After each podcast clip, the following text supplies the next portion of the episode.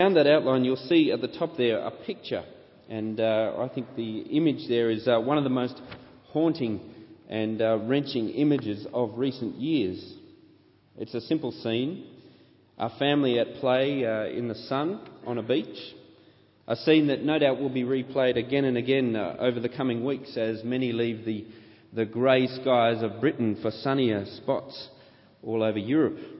Uh, for that week, that week that they've been looking forward to all year of, of relaxation, of rest after the business and the busyness of a year past. But the scene uh, on the top of your outlines there is of no typical day or beach. It's Boxing Day 2004. It's a photo of a family on a beach in Thailand. Uh, five members of the family you can see in the distance are swimming, oblivious to what is coming towards them. And there in the foreground, you can see the mother yelling, running towards them, yelling at the top of her voice, screaming for them to run and run away quickly. In a few moments, the wall of water that you can see in the picture in the distance will engulf the beach and everyone who stands on it. And over the course of the day, 225,000 people would be engulfed by a wall of water some 100 feet high that swept across the coastline of the Indian Ocean. Now, uh, if, if, you remember the scenes that uh, were beamed across the world uh, in the following days of the tsunami that hit uh, the Indian Ocean, you'll, you'll remember lots of similar scenes to this restful scenes of a world at play families frolicking on the beach, sunbathers basking in the sun, all oblivious to what is raging towards them. Now, as I uh, thought about this passage that we're looking at together today, I think we have the exact same sort of scene.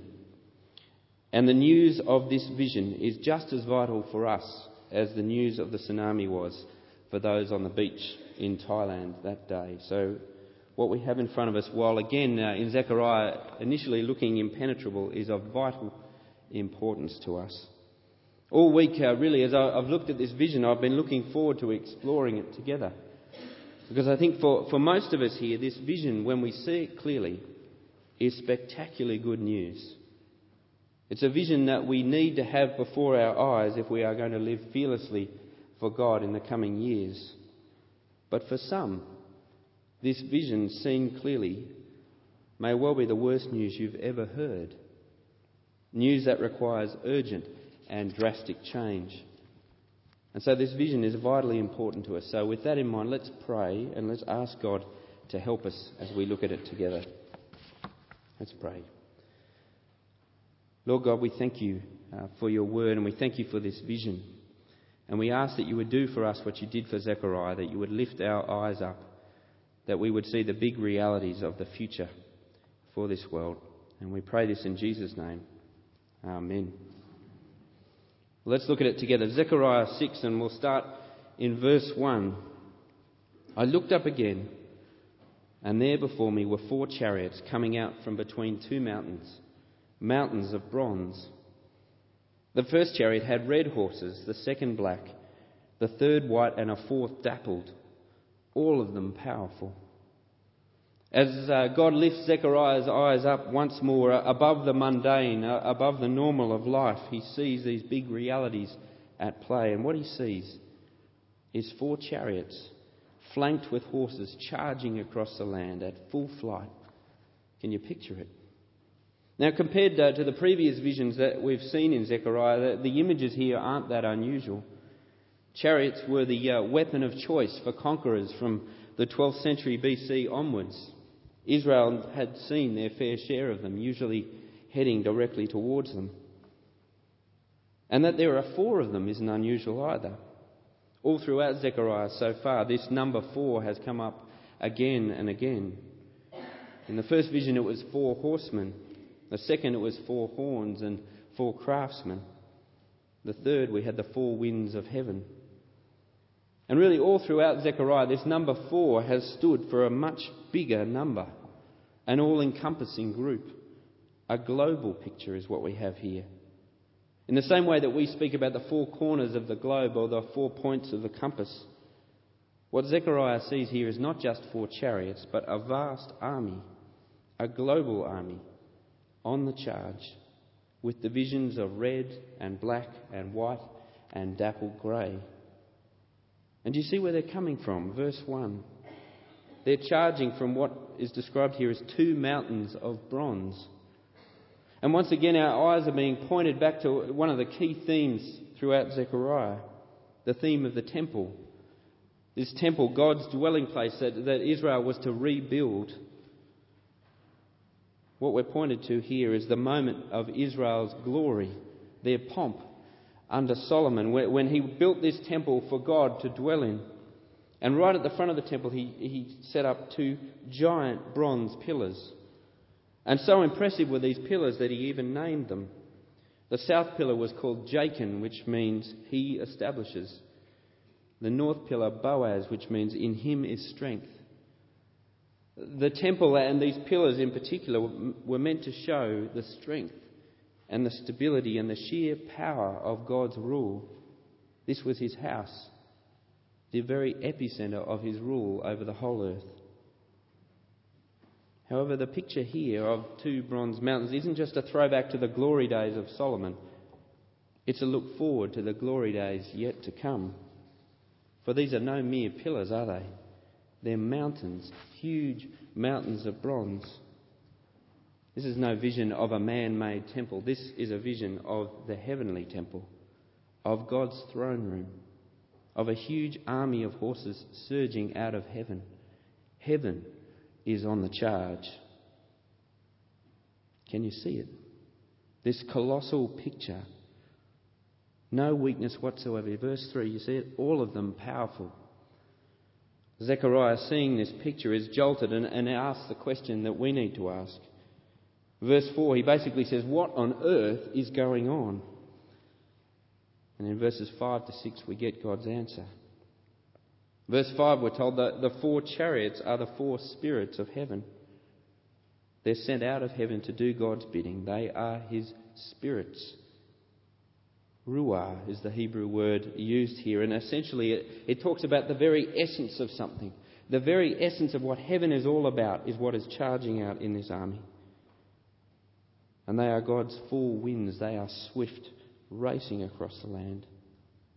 Now, I'm not sure if you've ever uh, had the opportunity of riding on a horse in full gallop, but it, it's an amazing experience. It, it's only happened to me once, and it wasn't deliberate. I was uh, I had gone uh, visiting with some friends up to a farm, and uh, we were all given a horse to ride on. And uh, the owner of uh, the farm, who was a, an expert horse rider, was leading from the front, and we're all just trotting along happily. And if you ever trot on a horse, you're feeling every bump and thud as it goes along. But all of a sudden, the, the owner on his horse just charged off into the distance, into a gallop. And my horse was obviously a friend of uh, his horse's and thought this was his cue uh, to join. And so all of a sudden, I am galloping across a field. And unlike a trot, you feel nothing. It is so fast, the, the, the sheer power of a horse at full stretch. That was until he reached a gate and decided he'd stop, and I was the only one charging ahead at that point. But the image here in Zechariah 6 is not of one horse charging, it is of a huge army of horses charging out of heaven at full pace from the very presence of God. Standing before Him, they have been. You see it there in verse 5. Who are they standing before? They're standing before the Lord. The Lord of where? of the whole world. And so it makes sense as they charge out of heaven, they go to the four corners of the world north, south, west, and I assume east. And everywhere they go, absolutely everywhere, God's rule is known powerfully. As I looked at this vision uh, this week, uh, I suspect we're left with another question at the end of verse 7. What will happen when this happens? What happens when this army charges out of heaven, when the very kingdom of heaven exerts itself over the whole world? Would you see the answer in verse 8? We're directed to follow the course of one of these chariots, the one with the black horses heading to the north. Then he called to me, Look, those going to the north country have given my spirit rest in the land of the north. the angel calls out to us, or, or more literally, he cries out. He says, Don't miss this. And it would be easy to miss because it's over in a flash, in the twinkling of an eye. What happens when God's kingdom breaks in on earth? What did you expect would happen? God wins. In a moment, he wins. Total victory. From the surging power of this army to what in verse 8? Rest. Peace. God is at rest. Now, to understand why he is at rest, we need to explore for, for a moment just why it is that we've been directed to the north, why we're following this chariot and these horses. And really, I, I suspect it has to do with geography.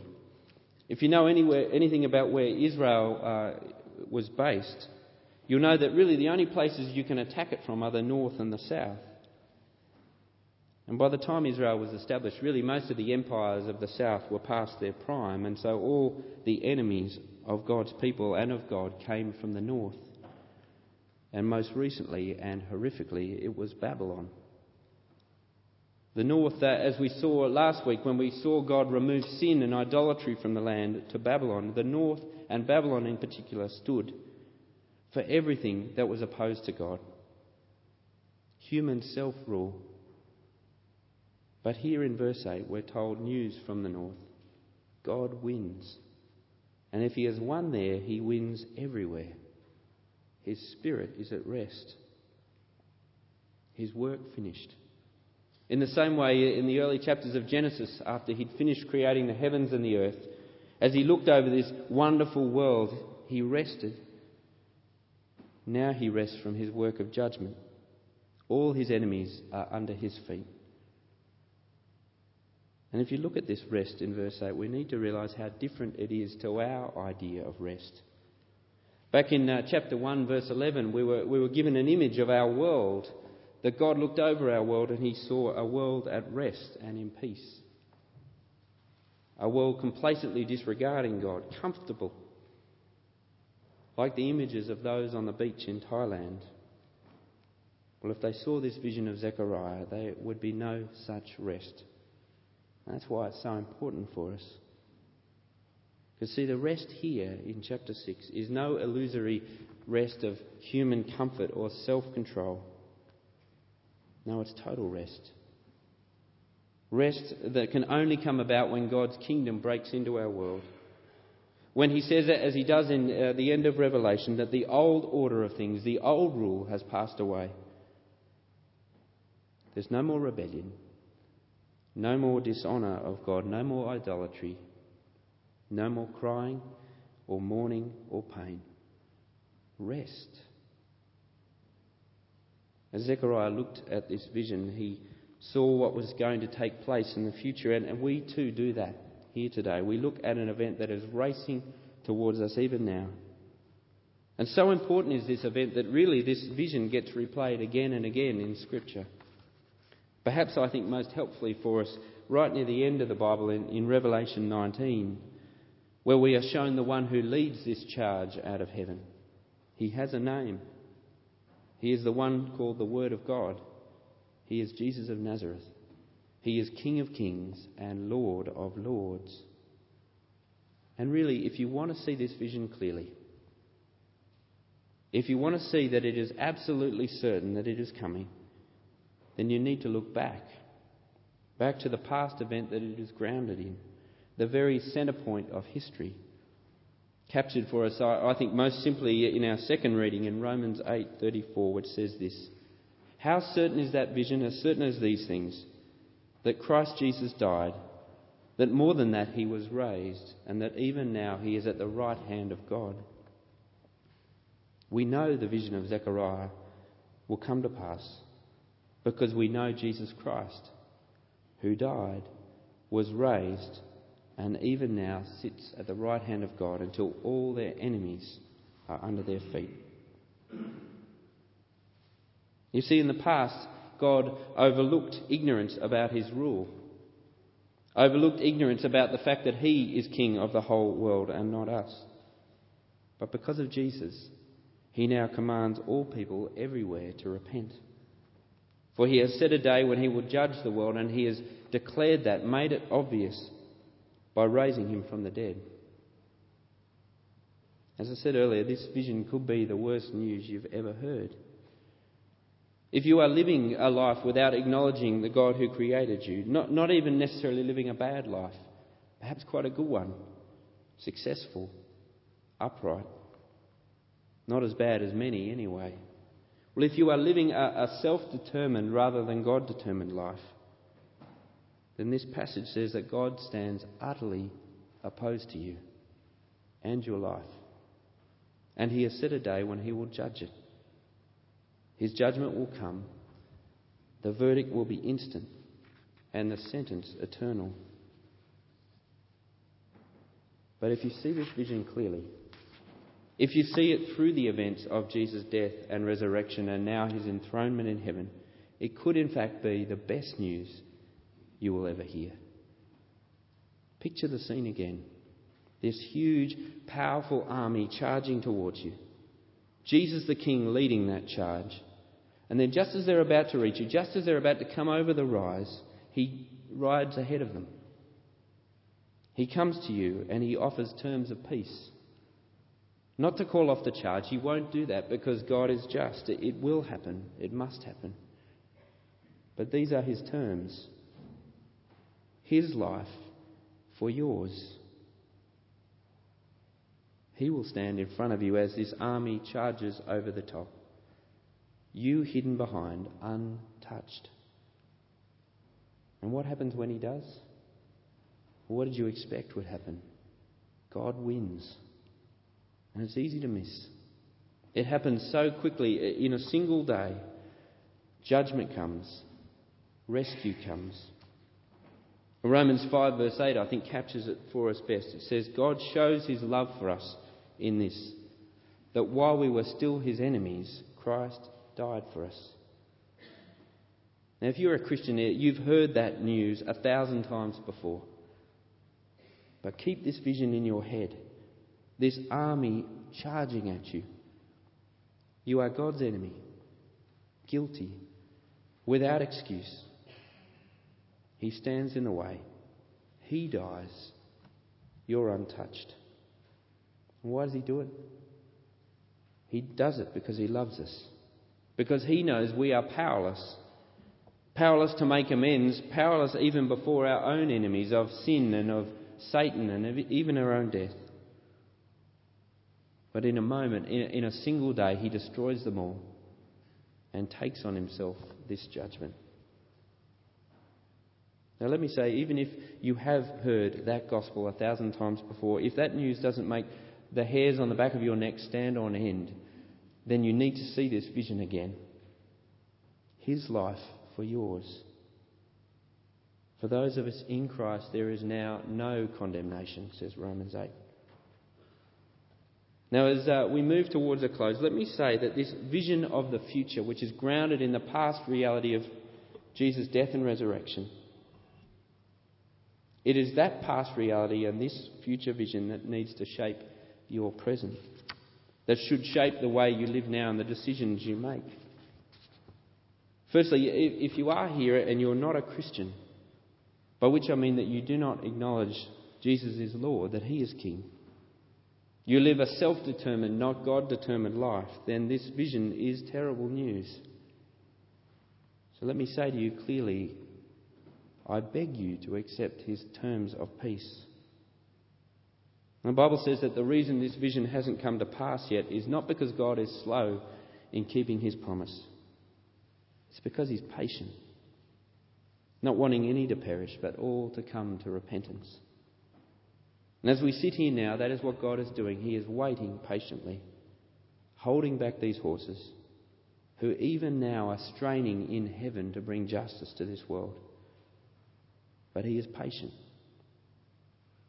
And just like the woman on the beach in Thailand, he is screaming out, Run. Run to Jesus. His life for yours. Now, the remarkable thing about this uh, picture from Thailand on our outlines is that entire family survived. Somehow, as the waters passed over them, they, they managed to survive. And I put it down to this mother's desperate call. Well, my great hope for you is that you likewise would escape to Jesus. And finally, to the church family, again, this future vision and the past reality needs to shape the way we live even now. If you are seeing this vision clearly, seeing it through Jesus, then you have nothing to fear from heaven. You are in Christ. He died. He was raised. He sits at his Father's right hand and even now intercedes for you, his life for yours forever. You have nothing to fear from heaven. And if you have nothing to fear from heaven, what could possibly cause you to tremble here on earth?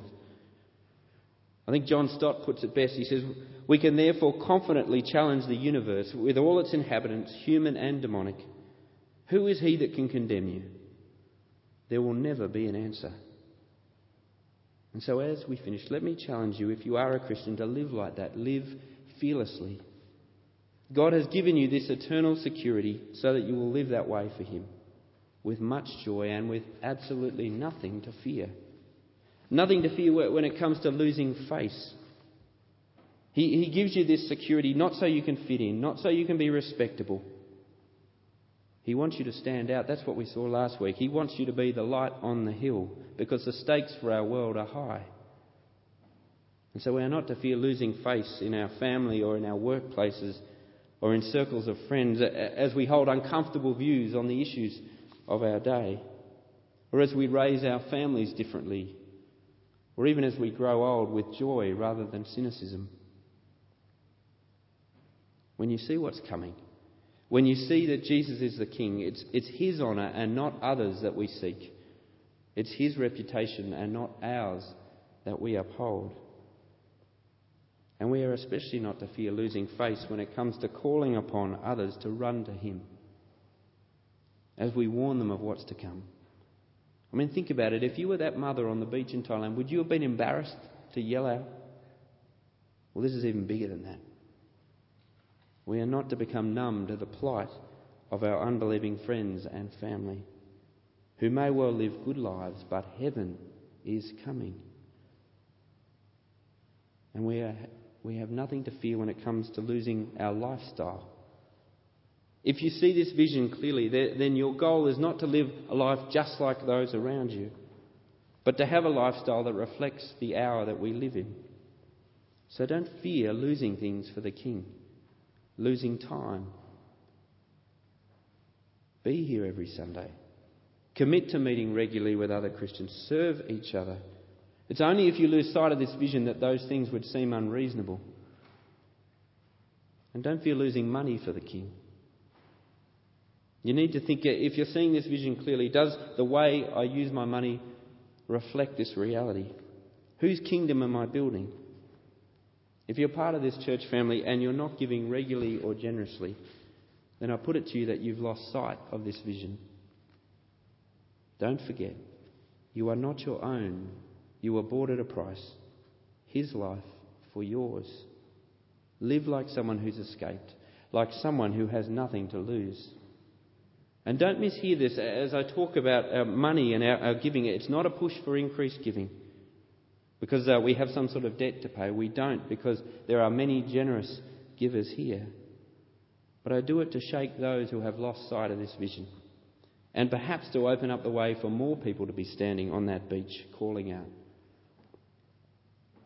And finally, don't even fear losing your future. See this vision rightly, and it will change your future. It will be the vision and the King that sets the agenda for your life from this point on. I mean, think about the church plant that, that we're moving towards. As hard as it would be for, for some to leave the comfort of, of a large church with all its programs for our children, all its resources, you'd lose a lot of that. Maybe even uh, you'd, you'd live nowhere near where the church plant is, but you would have to sell your house and perhaps at cost. That'd be a massive decision, wouldn't it? But put into perspective of this vision, it's a small one, isn't it? Or perhaps uh, when we think about losing our future, it might be that your year next year will be shaped very differently. It might be that you uh, end up taking off an extra day a week to be part of a ministry here or elsewhere. Or you join a, some sort of ministry, a, a leadership team, a, of youth or Friday club or toddler group or leading a small group. Or it might even be that you're heavily involved in those things and you need to pull back. Because right now, your immediate household is where that call to run to Jesus needs to be heard. Now, I've just scratched the surface of the implications of this vision for us. But my hope is that this summer and perhaps the extra time that it might afford you will, will give you time to reflect on the big changes and, and big calls that might be required. Risking in these areas and many others is not easy, and the cost sometimes great as you lose face or lifestyle or even your future. But remember, you have nothing to fear. See the big reality that is at play in our world. And hear Paul's wonderful declaration in Romans 8 if God is for us, who can be against us? Let's pray.